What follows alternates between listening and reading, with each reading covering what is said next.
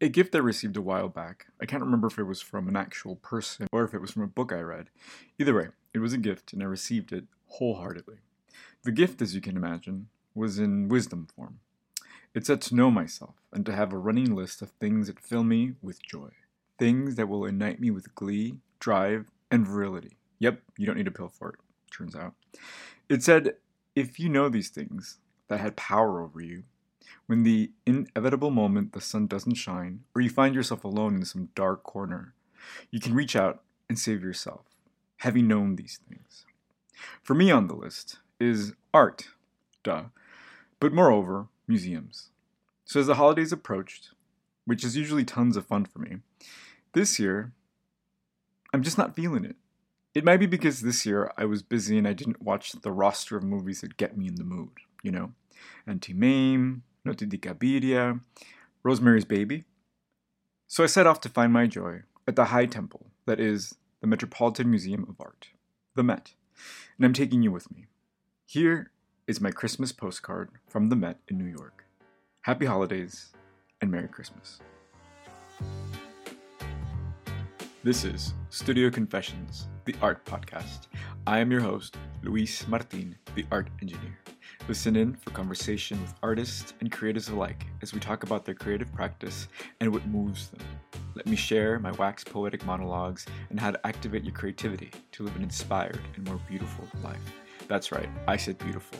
Welcome to the studio. I'm glad you're here.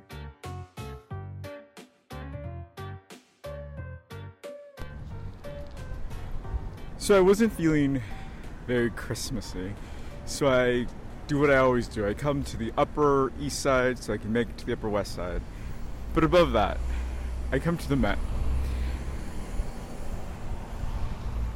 The Met's the biggest museum in the United States and the biggest museum in the continent, I believe. You can double check that, fact check that for me. But above all, it's a temple, it's a church for me. It's full of art, it's full of gods and goddesses in sculpture form. It's a beautiful place. I am at the entrance at the stairs. It's a little bit below 25 degrees, but on a normal day, there's tons of people sitting on the stairs. If you're lucky, there'll be jazz or someone playing music, someone breakdancing. It's a beautiful sight. It's the closest thing we have to the area in the Pompidou in Paris. And in many ways, this is our Louvre our American Louvre, the Met. I'm going to get out of the cold because I'm freezing, and I'm going to go in. But I have a little secret for you. There will be lines to the Met main entrance. So what you do, instead of going to the main entrance, you look to your left, and at the very left, on Fifth Avenue and 81st Street, next to the Ruth and Harold Center for Arts center. I'm telling you, it's cold. I can't think anymore. There is a side entrance, and it's small, and there are no lines. And there's a nice little incentive, which I'll tell you about later. But use that entrance. And another tip here's tip number 75, the most important one, really. If you're a New Yorker, you don't have to pay for the Met, they don't need your money. Anyway, so you don't have to pay for the Met. You just show them your ID and uh, you can give them a dollar or you can give them nothing. If you're not from New York, give a New Yorker a call, DM somebody you might know. Uh, three degrees of Kevin Bacon. It's gone to three now. And uh, invite them to the museum. So enjoy and let's go in. So, if you did go in through the main entrance, you're in for quite a treat. The entrance on 82nd will lead you straight to the Great Hall. And it's not called the Great Hall for nothing. It's a beautiful space. And when you come in, it'll be crazy, it'll be hectic, you won't be able to hear yourself think. But you can look up, you can look to the sides, and you will not be disappointed. At the very center, as you go in, there are these amazing stairs that go up to the second floor, and it's majestic. Uh, I believe Madonna performed there during uh, the Met Gala a few years ago. Uh, fact number, whatever. When I come to the Met, I immediately make a right and go to the Egyptian Gallery. The Egyptian Gallery has quite a large and extensive collection that I really didn't realize until I went to other museums. I was just in Seattle and I went to the SAM and they had a few pieces, which is not to say, oh, New York has everything, but you really appreciate what you have at your disposal. And I mean, yeah, Google it, but go stand in front of a piece and understand that from its place of extraction, where it came from, to its place right in front of you, it's been a long trajectory.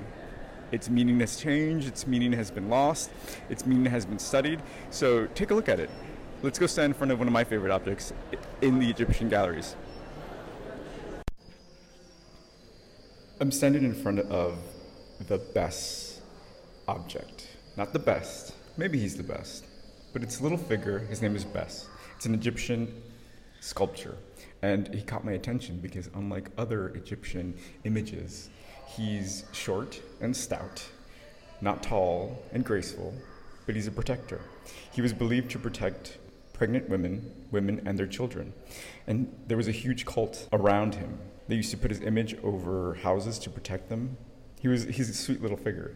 He has a mustache and a beard and a feathered headdress. He kind of looks a little bit like a pug. I'm biased. I like pugs. But he's beautiful. And he's in a small little gallery, Gallery 127. It's hidden and it's beautiful. It's a great little space. This is where I come first. I say hi to Bes, we high five, and then I'm on my way.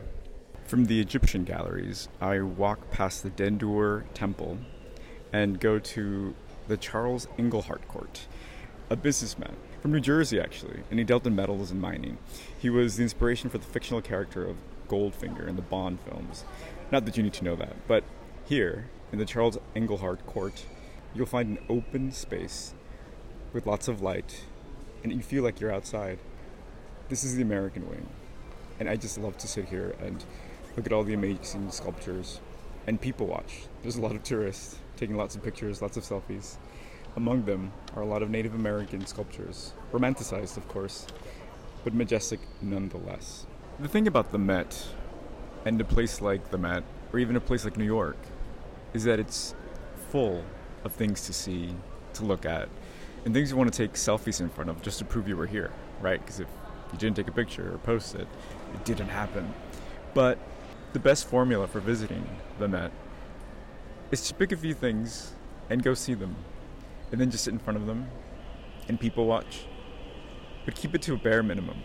Don't try to see everything because there is a lot, and you will burn out 25 minutes, 15 minutes, 5 minutes after you arrive, and you will have missed out on the magic. Here's a good place to just sit, write a postcard, write in your journal, or draw. I'm standing in front of Diana the Huntress, a golden statue of her, and just looking at her drawing, following her shapes with my eyes, the contour of her body, seeing her arrow pointing at something, pointing at an angel with the trumpet who's pointing at a glass stained window. So there's lots of games you can play here with yourself, by yourself, and it's really never ending. And then when you're hungry or could use a little aid of some tea or alcohol, there's a cafe on the opposite side. From here, I go to Gallery 555 the Iris and B. Gerald Cantor Gallery to visit one of my most favorite sculptures in the whole museum. On my way, I passed by the Medieval Art Gallery. Now, I was saying I didn't feel very Christmassy, but in front of the installation of the 18th century Spanish choir screen from the Cathedral of Valladolid, and I didn't really think about this because this is more for tourists, there is a Christmas tree, a 20 foot blue spruce Christmas tree in the center of the medieval gallery. I prefer something a little bit more pagan and maybe a little bit more glamorous, but it's a beautiful sight. There is a Neapolitan nativity scene with flying angels with porcelain skin and beautiful wings. It's a nice sight, but I'm on my way to visit one of my most favorite sculptures in the whole museum the Demidoff table. This work was commissioned by Count Anatoli. The subject is a complex, cosmological allegory. If you blinked, you'd totally miss the sculpture and pass by it without realizing that it was such a beautiful, significant piece. It's in the cross section of two galleries and two hallways on the way to the elevator to the second floor. But it's my favorite piece. And thinking about it, it feels so fitting for the world we live in one of excess and beauty and unquestionable indulgence. I hope you can come look at it. From the Demidoff table, I go past the contemporary art galleries and high five all of the franchises of Rothko's and whatnot. But if you go to any art museum in the United States or in the world, really, you'll find these guys. So don't waste your time too much on them. Literally, these guys. So from there, I go on to say hi and bye to my ancestors. I'm now in Gallery 358. I'm standing in front of the funerary urn with seated deity. It's from Mexico, Monte Albán, AC 6th century. It's ceramics. It's such an ornate piece with tons of moving pieces, really. It's amazing it's lasted this long, and it's here at the Met. You'd stand in front of it, elapse time, and let it tell you stories. I find myself super privileged to be able to walk through these hallways and find reflections of my heritage, of a history I don't know, of faces that I don't know, but are very familiar. So I walk around, not really knowing the history, but not really having to know the history to connect. In doing so, I take ownership of these relics. I take ownership of this history and make it part of my own. And somehow, it makes it to my artwork somehow I recognize a lot of these aspects that have been inspirational to other artists and other art forms like films. Every time I come through here, I can't help but think of Tim Burton. Now, you must have seen all of these little ceramic and gotten inspired and added to their dialogue. And it's this feeling of connection, I think, that makes me feel all Christmassy inside. So, this is what I'm after the feeling of connection. I'm standing in front of a reclining dog, and I feel all nice and warm inside. I'll take a picture of him and put it in the show notes. So I think I've achieved my goal. I feel connected, I feel charged, I feel Christmassy and celebratory. But before I leave, I'll do some shop therapy, and I'll take you with me. The best part of any museum is the gift shop. And I've worked in museums, so I know this. As soon as I get to a museum, the first thing I scope out is the gift shop. This gift shop is no exception. There are few at the Met. But here's my little secret tip for you. If you took the secret entrance on 81st Street next to the Ruth and Harold D. Uris Center for Education, there is a Met store there. And that is where all of the discounted clearance items are for sale. So if you still have some Christmas or holiday gifts to buy, go there now. I'll meet you there, as a matter of fact. I hope you enjoyed this postcard from the Met. I'm feeling festive now. I'm feeling the sunbeams in 20 degree weather. I'm happy. I hope you are too. You deserve to be happy and enjoy the holiday season and Happy New Year. Cheers. That's it. Thanks for listening. If you enjoyed what you heard, feel inspired and triggered from something you heard, please share it. You are the candle that can light endless flames with what moves you. I am Luis Martin, the art engineer, sharing with you what moves me.